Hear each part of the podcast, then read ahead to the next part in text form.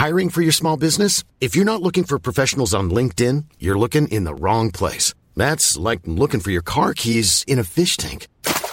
LinkedIn helps you hire professionals you can't find anywhere else, even those who aren't actively searching for a new job but might be open to the perfect role. In a given month, over 70% of LinkedIn users don't even visit other leading job sites. So start looking in the right place. With LinkedIn, you can hire professionals like a professional. Post your free job on linkedin.com slash people today.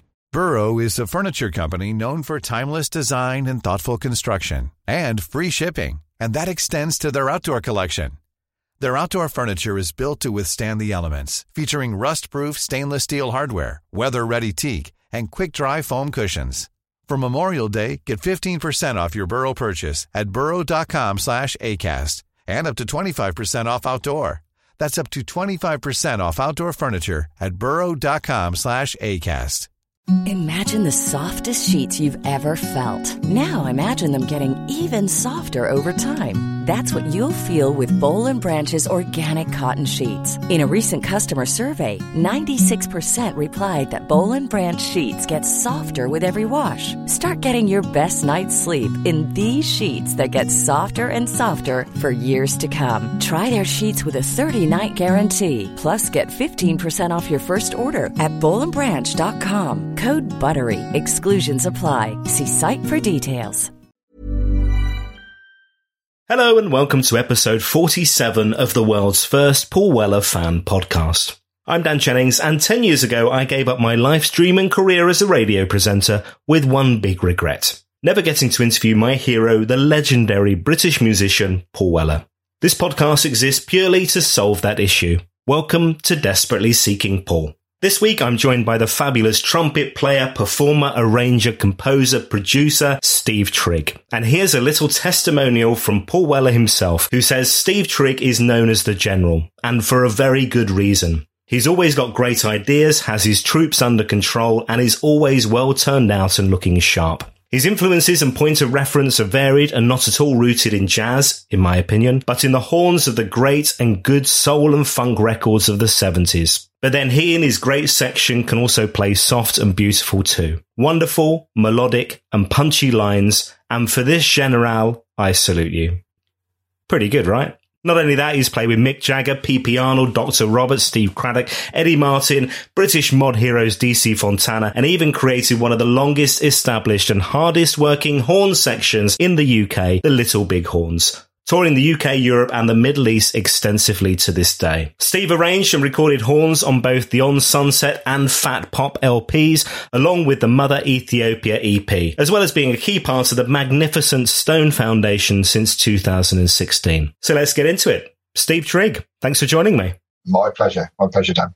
Now, I'm not sure whether I should call you Steve or the General as Mr. Weller as Mr. Weller calls you. Is that right? Yeah, that that, that kind of um, Neil Jones came up with that. I've got no idea why. I think he was being sarcastic and uh, accusing me of being slightly overbearing and uh, probably a little bit too bossy. But it, it's it's kind of stuck, really. I do quite like it, I have to say. you just kind of get used to it.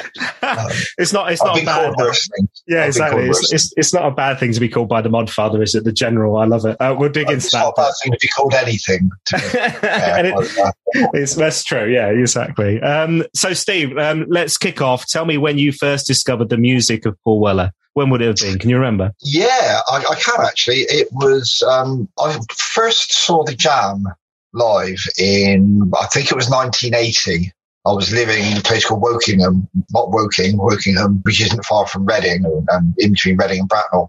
And the Jam were playing, I think they were doing the Sound Affects tour. So they were playing Bracknell Leisure Centre, which a lot of bands did. I think I saw Madness and various other people there as well. So yeah, so I went along to that. Um, I, I, discovered them before that, but that was that was kind of my first live gig. They were the Piranhas with a support band who had that Tom Hark thing. I think that was all they ever did. It blew me away really because I was born in the in well, I was born in the late fifties. So my my kind of real formative years were in the sixties, and having got sort of three elder sisters who were teenagers in the sixties, so I was exposed to all of the, the, the music that was kind of popular at the time. So it, it's really been part of my upbringing and, and part of who I am. So when the, the, kind of mod revival hit, you know, Quadrophenia came out and that for me was perfect timing. I just left home. I just managed to get my hands on a, a, a scooter for the first time then. And the Jam and, and you know, a number of other bands at the time came along at exactly the right moment. It captured everything for me. And I think the thing with, with the Jam was you kind of felt like they were your band. Do you know what I mean? They, they weren't, they weren't up there with the, you know, Genesis and Led Zeppelin and the kind of, you know, superstar rockers really. They were people that you could aspire to, to meet, people that you could aspire to be like. And, and it galvanized a lot of things for a lot of people. So yeah, so uh, in 1980, I saw them at Battle Leisure Centre. And Then I saw them a number of times after that, um, Bristol, Guildford, lots of different places. And then eventually I, I, did two of the last three gigs that they did at Wembley. Wow. Proper, proper fan. Yeah, I was a bit of a stalker, has to be said. and does Paul know this? Have you, have you had this conversation or no? But yeah, I mean, not to, to that extent, really. Not, I've never said, hi, Paul, I'm, I'm a bit of a stalker. Please, please, please speak to me. It's quite funny because we, we were speaking about some of the gigs that they've done. And his usual response is, yeah, you tell me, I don't really remember. Um, and you know, somebody will say, "Oh, yeah, you played so and so, didn't you?" And he said, "Oh, yeah, yeah, maybe if you say so." You know, yeah, yeah. It, it, must be a bit of a blur. But I work with Bad Manners a lot as well, uh, I, kind of dep for their main trumpet player, and a guy called Colin, Colin Graham. And I was talking to Colin about it one night, and it turns out that he was depping for the guy that normally played trumpet with the jam. So he played the three nights at Wembley, and so that that was a real kind of wow. link in. I was, I was saying to Paul, "Oh, you know, I, I know Colin." And he did the, and he said, yeah, he remembered Colin really, really well. So oh, it all kind of comes around in a circle, doesn't it? It's, yeah, it's amazing. It does, It's so funny. It's, it's, I love how yeah. this podcast is into, into connecting all these different stories as well. It's, it's lovely. So uh, let's take you back to your youth because obviously um, we're not just here to talk about Mr. Weller, but your side of it is a professional trumpet player. And this really started, you talk about like the jam and, and your formative years. This started at a really young age, what you do for a living now, didn't it? Yeah. I mean, I'd always been musically inclined. Um, when I I was at sort of infant school, you know, I started off on the recorder, like I think most infant school kids do. Um, and then I picked up the violin for a while and, and, didn't really get on with that particularly well. Uh, and then when I moved to secondary school, they had a brass band they weren't around because they were they'd all gone off on tour to Germany on a kind of youth exchange thing. So they had like an extra week off, uh, and I thought well, this sounds like it might be a bit of fun. So I joined them, um, and that took me. By the time I was thirteen, I was playing in Germany and Holland and Belgium with on the, on the brass band kind of tour, which was fantastic experience. Why my parents ever thought it was a good idea to let me go, I really have no idea. I think I ended up drunk in a gutter in Hanover at the age of about 14 and, and totally lost in Berlin one night when I wandered off on my own. Um, yeah, I was a liability, really. That was fantastic schooling. Uh, and then I, I, graduated from that to doing contesting, brass band contesting at what they call championship level, which is like the, the kind of elite level of, of brass band contesting. And that was, again, a fantastic experience for me. And it taught you a lot of discipline. So a lot of my, I guess this is kind of where the general thing comes from as well. A lot of my attitude to playing, to working, to rehearsal comes from that kind of discipline. You know, it comes from that, that old school professional, being professional is not about getting paid. Being professional is about having an attitude. If somebody employs me to do a job, then I will do the best job I can possibly do and I'll be on time and I'll have learned what I need to have learned.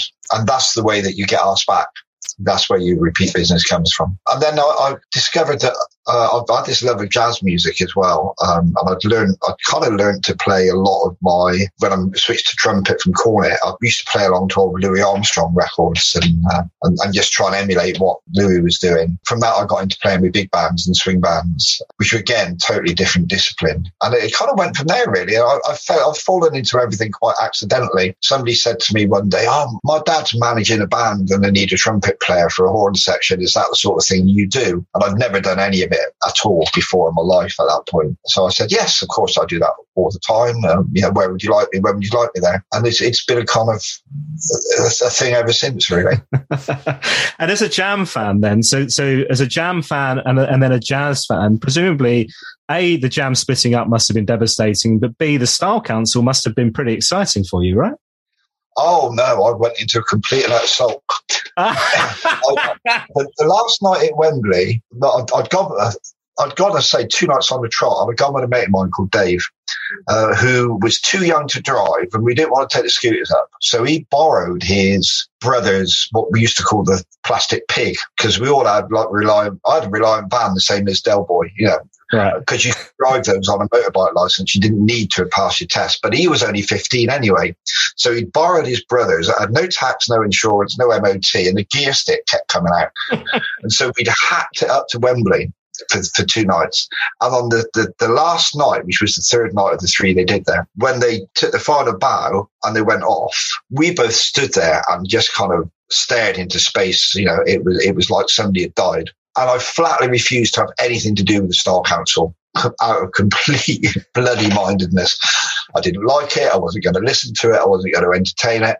And the fact that a lot of the early Style Council stuff was very, very similar to a lot of the later Jam stuff as well. I mean, you know, it's not that I couldn't have liked the music, yeah. but I was having a bit of a hissy fit. Um, so I didn't get into it. So I, I, yeah, I made up for the error of my ways not too long after that. But yeah, so for a while I wasn't having any of it at all. Wow. I mean, you're not the only one. There are many, many Jam fans who won't entertain any thought of the Style Council or Paul Weller solo. So yeah, yeah, yeah, yeah. You see the criticisms of some of the live gigs now, and, and it's well, he's not playing any of the early stuff. Well, when you've got a back catalogue which is as, as impressive as Paul's is, you can play what you want, you know, and he does play a lot of the early stuff as well but it isn't all about that. Like I said, once I got into the Style Council, there was there was absolutely no stopping me. It was it was musically a revelation, I think. Yeah. So so cool in a, in a in a good way and in a kind of hip, you know, that European hip way that it was it was just something else really, and and yeah, absolutely iconic. At which point did you forgive Paul? So was it was it that he became a solo artist, and at that point you ventured back in, or no? I guess it was around about my Favourite Shop. When I listened, I thought actually this is really very clever stuff. You know, um, I better stop being a complete arsehole and. Uh, do myself a favour and, and, dig out some of the rest of it. But I was allowed a little bit of a sulk. That's how important. I've not necessarily had this this conversation before because you, you, sometimes it can be a little bit embarrassing, really, to say, do you do you realise just how important you've been to so many people? You've changed a lot of people's lives. Hmm. Um, yeah, and to this day, it's still, I think it's still having that kind of impact. That's a major achievement in anybody's book. And there are, you know, there are few people, I think, let alone musically, who can claim to have had that level of influence. And also to do it through constant iterations. You're right. So it's like, you know, the jam means so much to so many people, but so does the Style Council to yeah. the same people and separate people. And, and then the solo years as well. You know, I discovered Paul in, in the early solo years. And that from that moment of hearing a ho, yeah, it's been, it's been a massive connection. But before that, the jam, the Style Council weren't things in my life. I don't, you know, said I, I, I don't remember anyway. It was that, that was connection. Yeah, why. maybe. I don't know. I remember, I, remember, I remember being dragged in to see Live Aid on the telly, but apart from that, no, it was that connection with that solo stuff and has been there ever since. And then digging into the back catalogue, the jam, the Style Council, loving all that as well. Let's talk about Stone Foundation. So this is presumably where you first connect with Paul Weller. So you become a, you were working with the band and then became a full-time member. Was that how it worked? Well, I'd worked with them on and off. Uh, I'd, I'd stood in on various occasions when whichever trumpet player they had at the time uh, wasn't available. Um, so I'd done a few gigs with them, and I knew the guys because I was in another band in the same kind of area, who and everybody knew everybody else, and it was quite a kind of close community, really. So I'd stood in for them a couple of times and we'd had a conversation um, about whether or not I wanted to join permanently. They, they'd lost one trumpet player and were looking for another one. So they said, did I want to come on board at that point? And that was around about the time I think when they were, uh, they just toured with the specials. So I'd kind of, it, it, they were obviously kind of going places, but I just started a solo project with a, a, singer that I'd been working with previously and we were writing and recording our own material. So I, I, I turned it down at that point so they, they got a, a, different trumpet player in. But I then I got involved again some years later on. I stood in for the other guy on a session we were doing um, for Craig Charles with Nolan Porter. Uh, you know, God rest his soul. He, he's only recently departed, but um, that was just one of those real, real pinch me moments. And we were in the studio in Manchester in the new sort of TV uh, um, studios there, recording uh, Fee Fi Fo Fum and, and you know. Um, all the all the great songs, and you just look and this voice like like honey is just kind of flowing out of this guy. You know, And when we did it, I Could Only Be Sure, it was, you know, I get goosebumps now even thinking about it. But at that point, I was still depping. I was still mm. just standing in for them. But we'd done a couple of gigs on the run up to that where we had two trumpets. It was a really quite a nice sound. And I think, I think Neil she's being Neil Jones, both they, they really like that kind of sound that it, it gave us that lighter, jazzier type feel. So I did a few more. And then when they started to get involved, because they got the call from Paul, uh, and I know Neil's told you the story of the, you know, the, the, getting the phone call from Paul and thinking it was a practical joke to say that he really wanted to be, you know, involved and did they want to work on this song that he was working on? And that they'd gone into the studio and that had started to become the, the, the bones of the first album that, that, that, Paul produced. And at that point, they said to me, look, we want to have a bit of a shake up. We're moving up a level right the way across the board. We're just about to go into the studio with Paul. Do you want to be involved? Let me think about that for, for a minute. you know, how much do I have to pay you? the jam fan in you is like, oh my god, this, this, yes, yes, yes, yes, yes. Yeah, yeah and it, and that was it really. So I got involved. They'd already recorded a couple of tracks for the first album, so it, you know that that was already in the can because we'd recorded some of it, or they'd recorded some of it at our place, at our um, rehearsal place. So we haven't yet gone into the studio with, with Paul. So I, I, went along. We got we got a second trumpet player in. Dave joined us at, at the same time.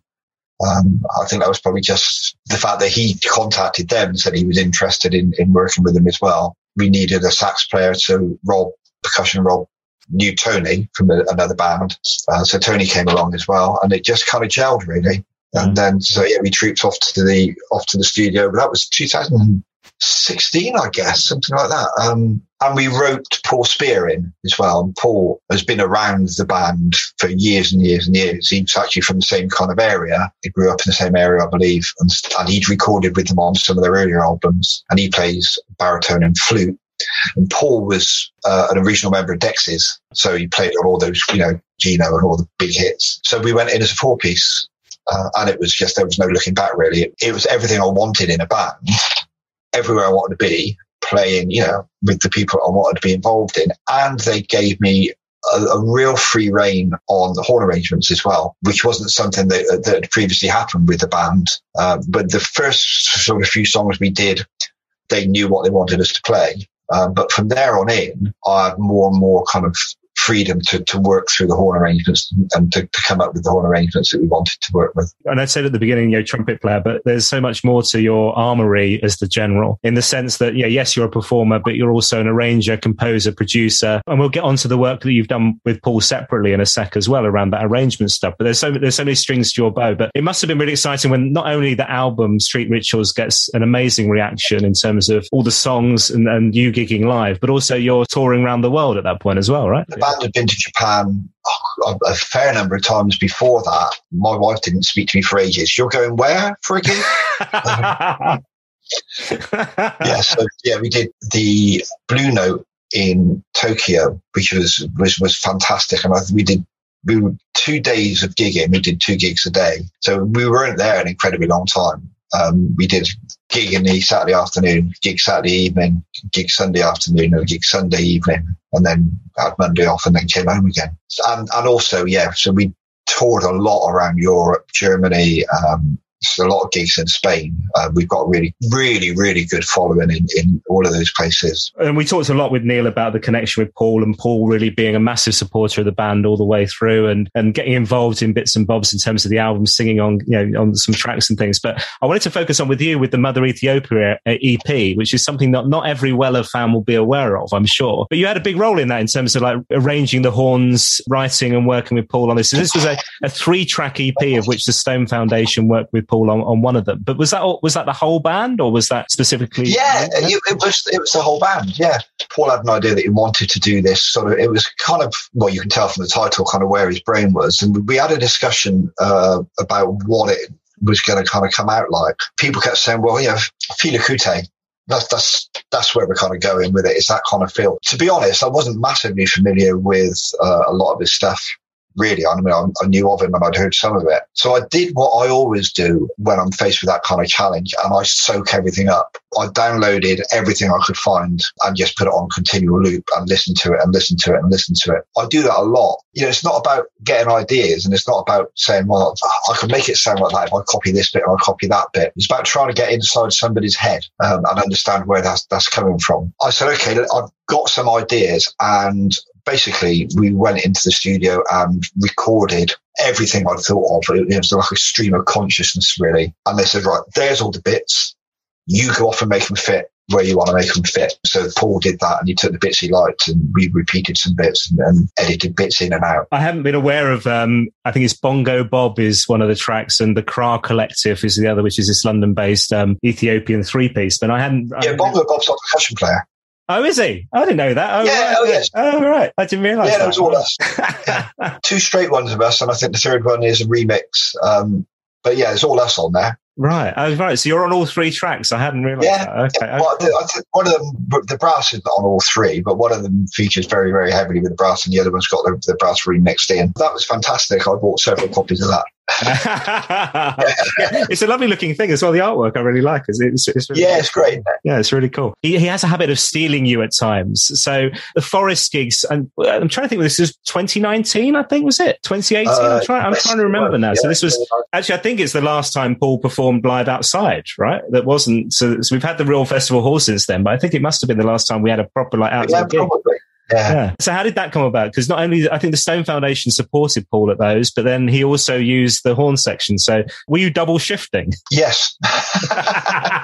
he'd, he'd, used this before. He used this at the Albert Hall for the um, Teenage Cancer Trust gig. That that was a year or so before that. We were kind of added on as an afterthought. The main support was uh, Kelly Jones. I was there. I remember. And then yeah. basically Paul had said to the guys that you know, do you want to come and do a, a kind of support slot? You can only have half an hour, but you can open the, the evening at the, the Albert Hall. So we said, yeah, of course, that's absolutely brilliant. And so we were, we were all kind of geared up for doing that. And then oh, Neil phoned me up and he said, I think Paul's going to give you a ring uh, about playing some stuff on his set.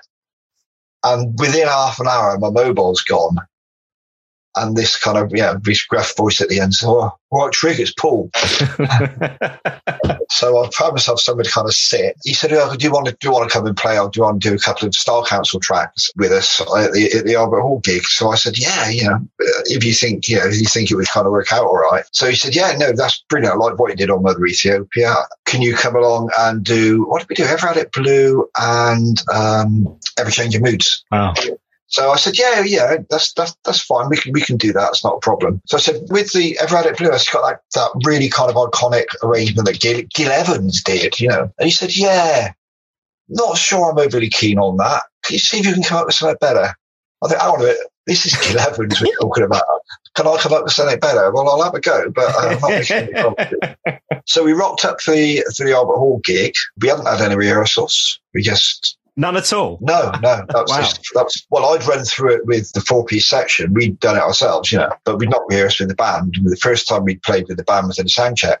So uh, we did, and that was just that was a mind blowing experience just to play at the Albert Hall, but also you know in our own right it was fantastic to play on Paul's set as well was tremendous. And how were you feeling? So we, there was, a, I mean, obviously, there's a mixture of excitement and and sheer terror, presumably. Oh, absolutely terrified. Yeah, I mean, I don't get. I, I know a lot of people say they get really nervous before a gig, and I know Paul says exactly the same. He still gets nervous, you know, eh, before he goes on, and I don't. That's not because I'm overly confident or cocky. I guess it's just the way it is. I wasn't nervous about the playing, and I wasn't nervous about playing in front of that many people. But you don't want to go cocking up on an occasion like that, really. So yeah, you you are very careful to make sure you're you're on the, the, the, top of your game. And we'd already done our set. Then Kelly Jones had done his set, and then Paul had, had done part of his set. And I think he'd just had Ronnie Wood and Kelly Jones on singing an old Faces song. So yeah, we were slightly anxious, but then once it's over, the adrenaline is absolutely fantastic. And I, I came off stage, and I'd gone into the backstage bar by the dressing rooms and there was a, a, security guy on the door and he stopped me as I'm about to go into the bar to get a drink. He said, Oh, you're from Stone Foundation, aren't you? And of course, I've, my chest is sort of puffed up a little bit. And I'm, yeah, he said, you're banned. Oh, you're not allowed in the bar. Your lot have been here and emptied the fridge twice. Sling your hook. You do know this is a charity, don't you? All right. Yeah, so we actually got barred from the bar. Um, but off, off the back of that, when we landed the support slot for the summer tour, which was obviously the first big, big piece of news. And we were really, really excited to be doing that. Uh, and then Paul had said, you know, he'd phoned me up and said, do you, do you want to come and play a few things with us on that as well? And I said, yeah, yeah, fantastic. You know, what do you want us to do? And he'd started off by sending me some songs to play um, that we never ended up doing. I can't remember what they were now, but there was a couple of Style Council ones and, and some odd bits and pieces that had horns on that we ended up not playing on. It kind of got more and more as we went through. And if she just phoned me up, so I've just added another one on. I want you to do this. So we ended up, we did Holy Man, Peacock Suit, Start, uh, and Precious into Move On Up, which Wow, was the, yeah. the last number before they came back on and did the encore. So that was brilliant. I mean, there's, there's no horns in Peacock Suit.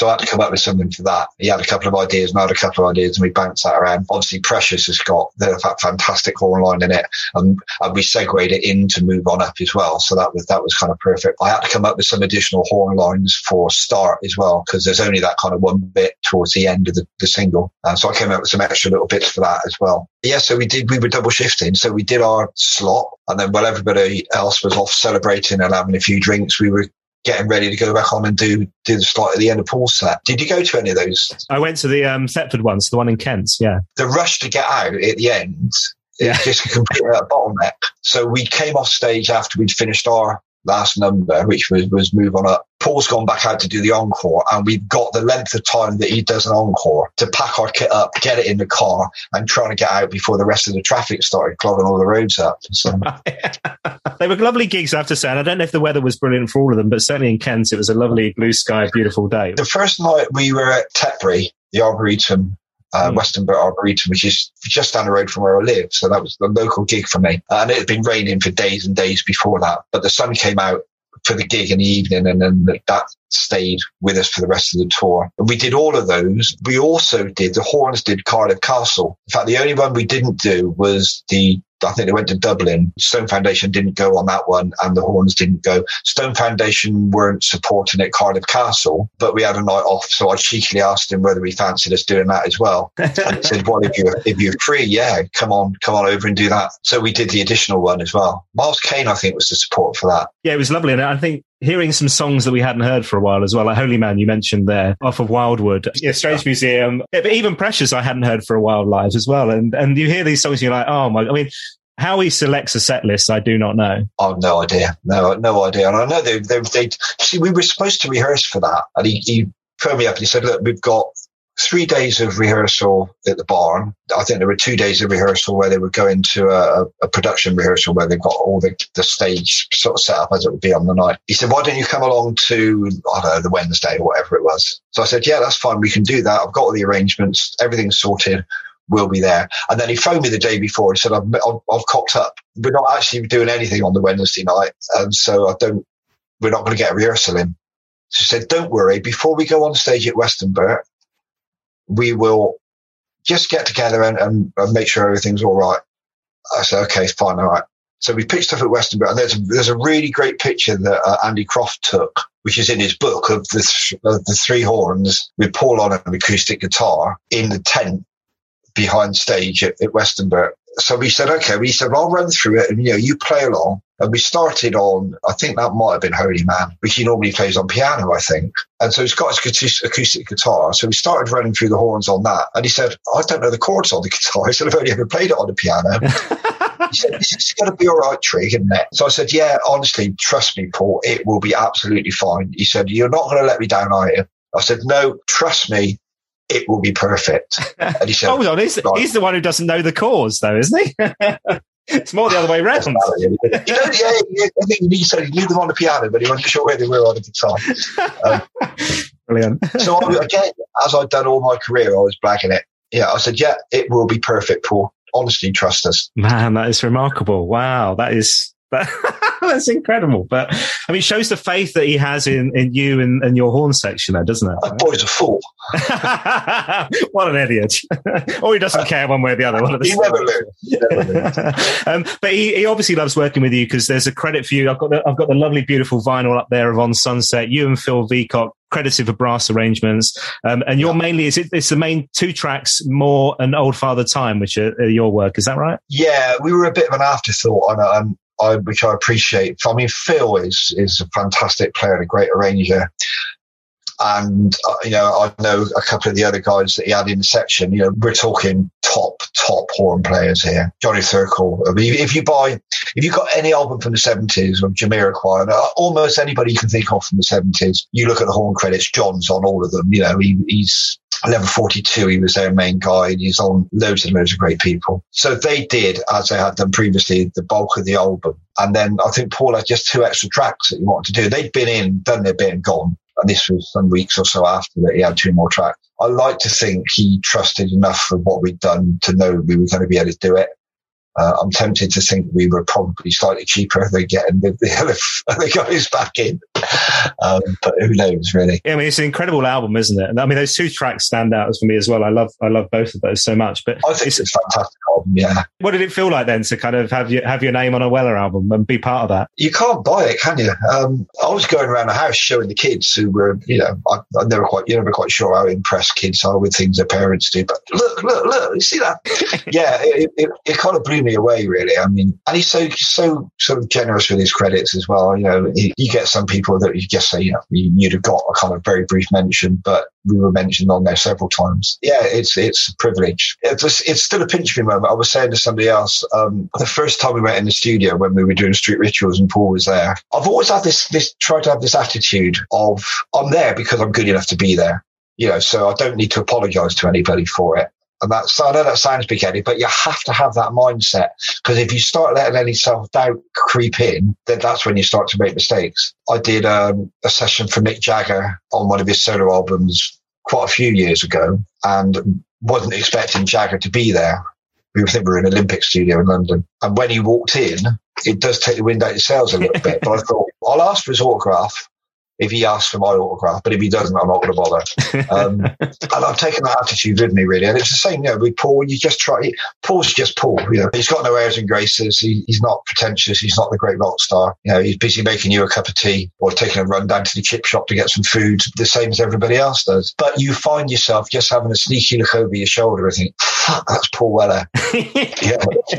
You can't help yourself. It gets easier with time, yeah. slightly, but not, not always. No, I bet, I bet. Um, you mentioned um, Mick Jagger. I mean, others you've worked with, Steve Winwood, Ruby Turner, um, Jim Capaldi, Robert Plant. You also play in horn section alongside Pee Wee Ellis. So Pee Wee Ellis was um, James Brown and Van, um, for ages, Brown, yeah, yeah. yeah, ages Van Morrison's music yeah. director and arranger as well for God knows how long. Yeah, yeah, um, that must have been pretty cool. Oh, that was amazing. I'd been part of and I still am part of a horn section called the Little Big Horns, and we've been working as a kind of separate unit on and off for, for donkey's years now. We don't do a lot together anymore. Uh, everybody's gone off and doing their own thing, but we have in the past been really, really active. And we were working with a blues guitarist from Bristol, a guy called Eddie Martin, who's a fantastic blues guitarist, fantastic blues band. And Eddie lives not far outside of Bristol, and Pee Wee lives like a stone's throw from Eddie down in the south. And so he got Pee Wee to play on his latest album. And we were doing it, we are recording it in like the old fashioned way of everybody being in the same room at the same time with just a handful of mics. And so we were all there recording that. And Pee Wee had done some horn arrangements for that as well, which we were lucky enough to record. Was recording alongside Pee Wee was fantastic. And to watch him soloing as well, he had to sit down a lot of the time. He's not, you know, he's not the youngest guy, but he only ever does three takes. If you don't have it in three takes, you ain't getting it at all, you know. One of my very first gigs in radio was working, I did work experience and was like a junior producer at the BBC in Bristol, so not far from, from the neck of the woods. And um, one of the shows I was producing, the John Turner show, um, God rest his soul, is no longer with us. He was a lovely guy. But is he um, not? No, I, I used to listen to John Turner. Oh, he's fabulous, wasn't he? He was a lovely. Pee Wee Ellis was one of the guests one day. We had, we had him on. I could not understand a word that Pee Wee was saying because everything he took. yeah, it's all, uh, or it's, uh, he, he talks like um, you know the guy out of um, Police Academy. Yeah. he talks like you would expect him to play the play an instrument. It was fascinating. Yeah. He, he was yeah, what a character. I have to say, what a the, the history in the room. Yeah, you just you just struck by the legacy that's kind of standing in front of you, you know. Yeah, yeah. I was again with Eddie. We were lucky enough to work with Dick Heckstall-Smith. Dick was the the sax player, the go-to sax player in the '60s. So he was with John Mayall and Colosseum and all of those bands that were in that British R&B beat boom in the, in the early '60s. Dick was the man. He was absolutely fantastic. Yeah, been really lucky to play with some really inspiring people. Yeah, there's another actually. There's another BBC Radio Bristol connection between myself and you. I don't know if you know what it is. Uh, no, go on. Mr. Mike d'Abo. So Mike d'Abo was. Oh, yeah. yeah. You, you played on an album of his, right? Uh, yeah, I did. Yeah, yeah. Mike was uh, again because Mike was not living not far from here. I think he's living mainly in the states now. But yeah, he lived in Gloucester, and he, he was uh, he had a show on radio, BBC Radio Gloucester for quite a long time as well. And he was touring with the Manfreds, um, and he's he's being sort of berated, I think, by the rest of the band because everybody else had a solo CD on the merch stand apart from apart from Mike. So he was uh, recording in a little studio in Stroud, DB Studios in Stroud. He did his solo album there, and well, that was fantastic as well. What a nice guy! Yeah, yeah, he was incredible. So, I mean, not only a brilliant songwriter, so things like handbags and glad rags and build me up Buttercup and things like that. Yeah, yeah. just um, and a finger of fudge as well. He wrote that. I did not know that. Did you not? Yeah, no, I did not that. know that. Um, but he, he was wonderful. So, very quick story. He used to, so he did the evening show on BBC Radio Bristol, right? And we were like his little tech ops. We were only like, I don't supposed to be like 17, something like that. And there was a bit where there was a guy who'd come in and he had these big reel to reel tapes. He'd present this, um, this film review, which was about half an hour, 45 minutes long. And he'd give it to Mike and Mike would play it during his show. And at that point, Mike would go off to the BBC bar have a couple of drinks while this 45 minute kind of cinema review is playing. And it's our job to put it on, start it off. He'd be in the BBC bar listening to it. And then at the point where it came to a certain bit, he'd know he needs to shuffle back to do his radio show again. It's hilarious, right? So one time we put it on and it starts off, he goes off to the BBC bar. We'd copied it and we had it on another reel to reel machine and we skipped it to the end. and he's, he's half a drink through and suddenly goes, and, uh, you know, that's the end of, Friday film news for this week. And suddenly Mike's like, oh, he's over the BBC bar. I to leg it back. It was a hilarious person. But no, lovely, another lovely guy. A um, couple more questions for you before we go. Um, Fat Pop Volume 1 is just around the corner. By the time this podcast is out, it might be in the shops already. Have you had anything to do with it? What do you know? Yeah, we, well, well, we've uh, clearly done a reasonably good job on uh, on Sunset because he asked us back to do the brass for for Fat Pop. Know, and I've not spoken to Phil actually. Uh, I hope he's not too upset because we did all of it this time. Sorry, Phil. Ah, fantastic. There's probably less brass on it, less what I would call traditional brass on it. And Paul and Stan, who was producing it, had much more of an idea, um, I think, of what they wanted. So uh, he would send me the sort of demo track with a few ideas and say, right, this is kind of what we want. Can you work something up? We did that, credited with the arranging and the, the horns on that as well. Again, the same, the four piece. Wow. So we did true glad times were on, moving canvas, still glides, so those are the four kind of tracks from the main album that we did. And then there's a thing called Fat Mix on there as well, which is a 16 minute long journey into I don't know where. He said he wanted to do a 16 minute track because it was his 16th studio album. Nice. And okay. the rationale. The brief was right, there's no key, there's no time signature, there's no backing track. Just go and play some shit. Do you want us to all play together as a section? No, just go play. So all four of us were just in the studio, freeforming. So we, we recorded loads and loads of stuff and then took it away with Stan to take the bits they wanted and to drop them into the places that they wanted them to be. Very difficult to describe exactly what it's like it'd be interesting to see what reaction it gets. That way of working is remarkable because I think it's it kind of seemed like to me it kicked off very much with a bit of like Wake Up the Nation Sonik Kicks around that time of that way of yeah. working. And you mentioned like him doing that similar approach on the Ethiopia EP in terms of that cut and paste thing is is so interesting in terms of how he works now. Not on every track when it, when the track lends itself to it. It's just like building up layers all the time is lovely. Yeah, and it's been it's been a really interesting experience to watch or to to, to hear how some of the tracks have evolved because because I've been lucky enough to get the early stage demos. They're quite kind of skeletal. It's almost like watching an artist. I mean, you know, like Van Gogh or, or somebody layering things up to create an image that they've got internally, but also being able to move their, where their kind of target and their goal is. And so as a thing develops, it takes on a life of its own and things that you thought you might want to do, you, you're no longer going to do and new ideas kind of lend themselves to the way it's developing. There'll be a track and there'll just be like two or three little guitar notes that weren't on there previously. All of a sudden, it, it, changes it. It makes it different. It transcends where it was. And you wonder what sort of brain, what sort of mind listens to that and goes, ah, well, that just needs three notes. Mm. Whereas, you know, your average kind of punter's going to go, well, I've written the song. That's how the song goes. Or I might want a second guitar part on it somewhere, or maybe we can add some keyboards. But it's, it's the addition of those almost fine little brushstrokes. If you listen to the songs and the way they're constructed, and they're so in, intricate yet so simple. Yeah, you're watching a genius at work. And, and there are, I don't use that very, very widely to describe an awful lot of people. But yeah, it, it's a fantastic to watch and fantastic to see those things develop. It's also a, a, confidence, isn't it? Because I think it would be very easy for that to become a complete car crash of noise that just doesn't work. this this kind of layering and how he, those brushstrokes and how you put it, it's a beautiful way of describing it. Yeah, yeah. It's it's. A, I, I, think, I always say with with you know music is a lot of different things for a lot of different people, um, and the way you go about composing or creating music is different for different people. I always think when somebody gives me a song that says this needs horns on it, they may not be right. And I'll, I'll listen to stuff and go, you know, it doesn't need horns on it. It's fine as it is. But if it does want some horns on it, it's not for me to add a horn arrangement. It's for me to release the horn arrangement that's already in the song. Nice. This is why you're the general, man. this is an education, I have to say.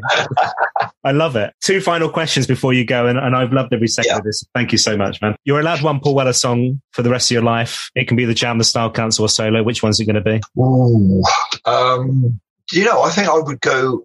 One of my early favourites would probably be Butterfly Collector. And, and, that's not to say it's the best thing he's ever done or, or yeah, anybody else's favourite, but it meant a lot to me at the time because it was about that. You know, and this isn't about me saying, "Oh, yeah, the jam were great." and Everything after it, it's, it's it's been nowhere near as good. But it's that particular song for me was really important. So I guess I, if I had to pick one, that would be the one. Final question before you go. So the purpose of this podcast is not only to talk to lovely people like yourselves, but it's to get that final interview with Paul, the end of the series, the interview with Paul that I never managed to get throughout my entire radio career. If it happens, when it happens, what should I talk to him about? Is there a question that I really should ask him?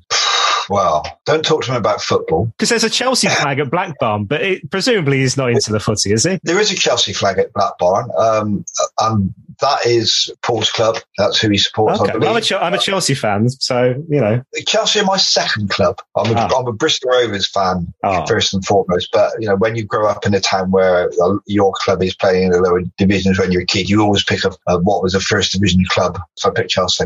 I don't know. I don't know. It's, it's difficult in there because he's been asked everything by everybody ever. If you really wanted to, to, to kind of ins- inspire conversation with him, it, it's about new music, I think.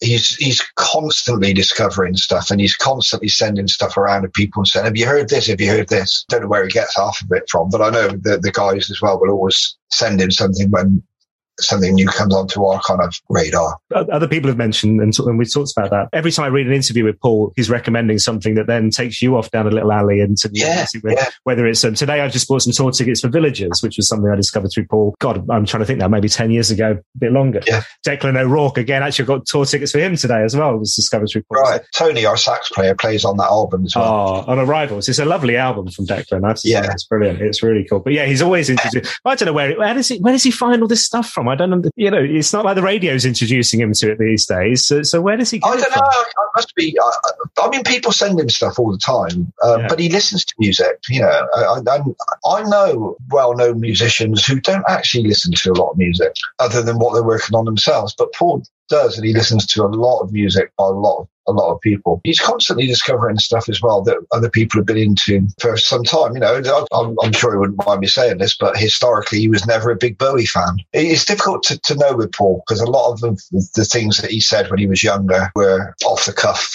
um, sometimes for effect. But he, he, certainly wasn't into a lot of the kind of what that whole glam rock stuff at, at, at, at the time. So I don't think Bowie wasn't particularly on his on his radar in the early days, but it certainly is now, and you can hear a lot of Bowie influences mm. in uh, a, a, lot of the newer material, which is great, really. This has been so lovely. I have to say, Trigger, Triggs, Steve, the General. I'm not sure what we ended up in, in deciding, but this has been absolutely a, a, joy to spend time with you and hear these stories. So thanks so much for your time, man. It's been an absolute pleasure. My thanks once again to the General Steve Trigg. What an absolute blast. And do check out Stone Foundation's new single, Echoes of Joy, which was released this very week. Next up on the Paul Weller Fan Podcast, radio broadcaster, nay legend, Peter Gordon. Born in Guildford, PG has ruled the Surrey airways for over 25 years, interviewing local boy Paul Weller on plenty of occasions too. We'll hear about his favourite gigs, chats with Paul, Bruce and Rick, and about the unveiling of Woking's tribute to the Jam back in 2012 that PG was lucky enough to be MC for. If you enjoy this podcast, then please share on social media. You can also buy me a coffee and leave a review. Find out more more in my show notes. Get in touch on Twitter at Weller Fan Pod or on Instagram and Facebook. It's Paul Weller Fan Podcast. I'll see you next time. Mom deserves the best, and there's no better place to shop for Mother's Day than Whole Foods Market. They're your destination for unbeatable savings, from premium gifts to show-stopping flowers and irresistible desserts. Start by saving 33% with Prime on all body care and candles. Then get a 15-stem bunch of tulips for just $9.99 each with Prime. Round out Mom's menu with festive rosé, irresistible berry chantilly cake, and more special treats. Come celebrate Mother's Day at Whole Foods Market. Hey, it's Danny Pellegrino from Everything Iconic.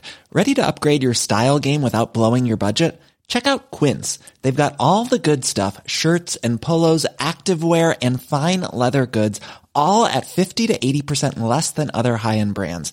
And the best part? They're all about safe, ethical, and responsible manufacturing. Get that luxury vibe without the luxury price tag. Hit up quince.com slash upgrade for free shipping and 365 day returns on your next order. That's quince.com slash upgrade. When you make decisions for your company, you look for the no brainers. If you have a lot of mailing to do, stamps.com is the ultimate no brainer. Use the stamps.com mobile app to mail everything you need to keep your business running with up to 89% off USPS and UPS. Make the same no-brainer decision as over 1 million other businesses with stamps.com. Use code program for a special offer. That's stamps.com, code program.